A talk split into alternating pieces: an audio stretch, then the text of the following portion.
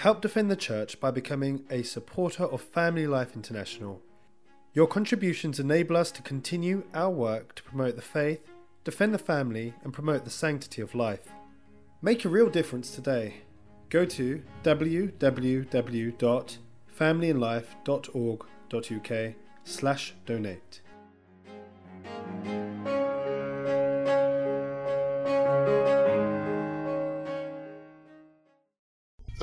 With you. A reading from the Holy Gospel according to Matthew. Jesus said to his apostles, The disciple is not superior to his teacher, nor the slave to his master. It is enough for the disciple that he should grow to be like his teacher, and the slave like his master. If they call the master of the house Beelzebub, what will they not say of his household? Do not be afraid of them, therefore, for everything that is now covered will be uncovered, and everything now hidden will be made clear. What I say to you in the dark, tell in the daylight. What you hear in whispers, proclaim from the housetops. Do not be afraid of those who kill the body, but cannot kill the soul. Fear him rather who can destroy both body and soul in hell. Can you not buy two sparrows for a penny, and yet not one falls to the ground without your Father knowing? Why, every hair on your head has been counted. So there is no need to be afraid. You are worth more than hundreds of sparrows. So if anyone declares himself for me in the presence of men, I will declare myself for him in the presence of my Father in heaven. But the one who disowns me in the presence of men, I will disown in the presence of my Father in heaven. The Gospel of the Lord.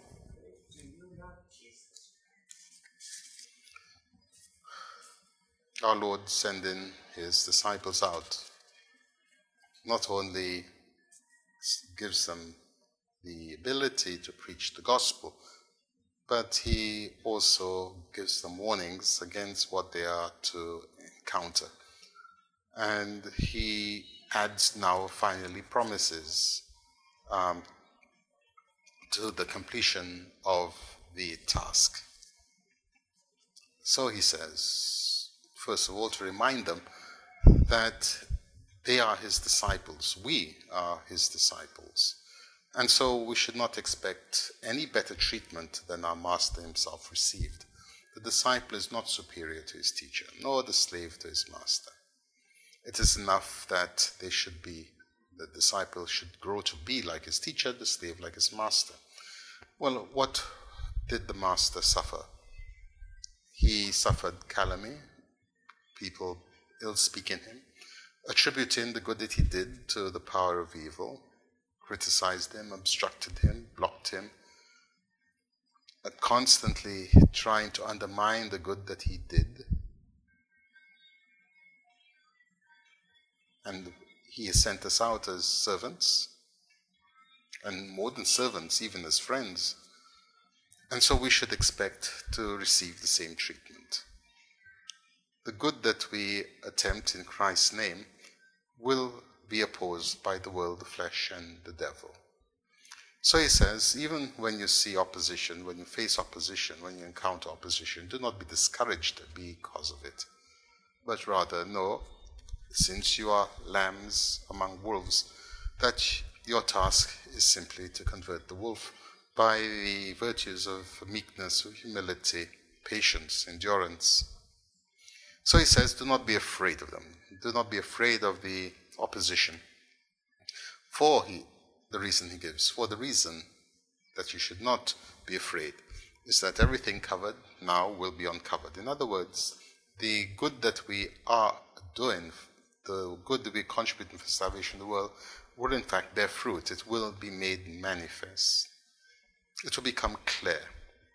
Time will show who those are that belong to Christ and who those are that belong to the world and to the devil. What I say to you in the dark, tell in the daylight. What you hear in whispers, proclaim from the housetops. What I tell you in the dark, that is before his passion. After his passion will be proclaimed in the daylight. Christ is our life. He has conquered death. What you hear in whispers, proclaim from the housetops. Well, what is heard in whispers is what's said locally and in a soft voice. In Christ, his voice was certainly meek. He did not raise his voice to to um, extinguish the, the, the smoking um, candle, nor did he raise his voice in the streets to break the, the, the wounded, the bruised reed. Far from it. And so, as he speaks in Judea to a few, so we are commanded to proclaim it in the whole world, which is certainly what the disciples did. Going out into the whole world boldly, they proclaimed the word. Their voice has gone through all the earth, um, says the prophet.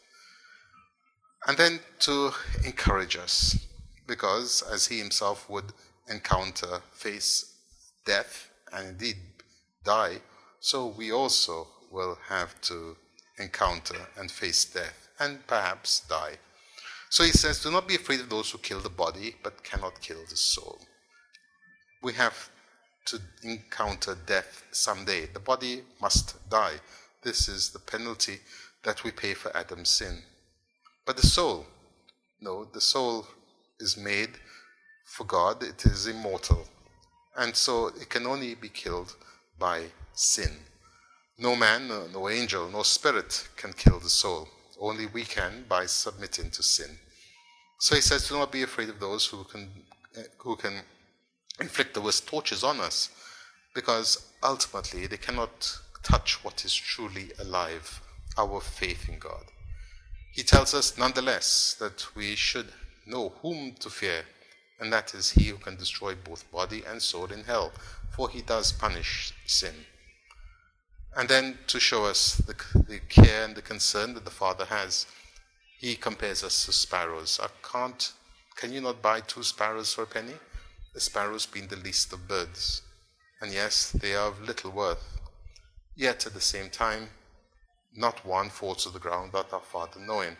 In other words, God's providence extends even to the most insignificant of creatures. And not only creatures, but says, why every hair on your head also has been counted.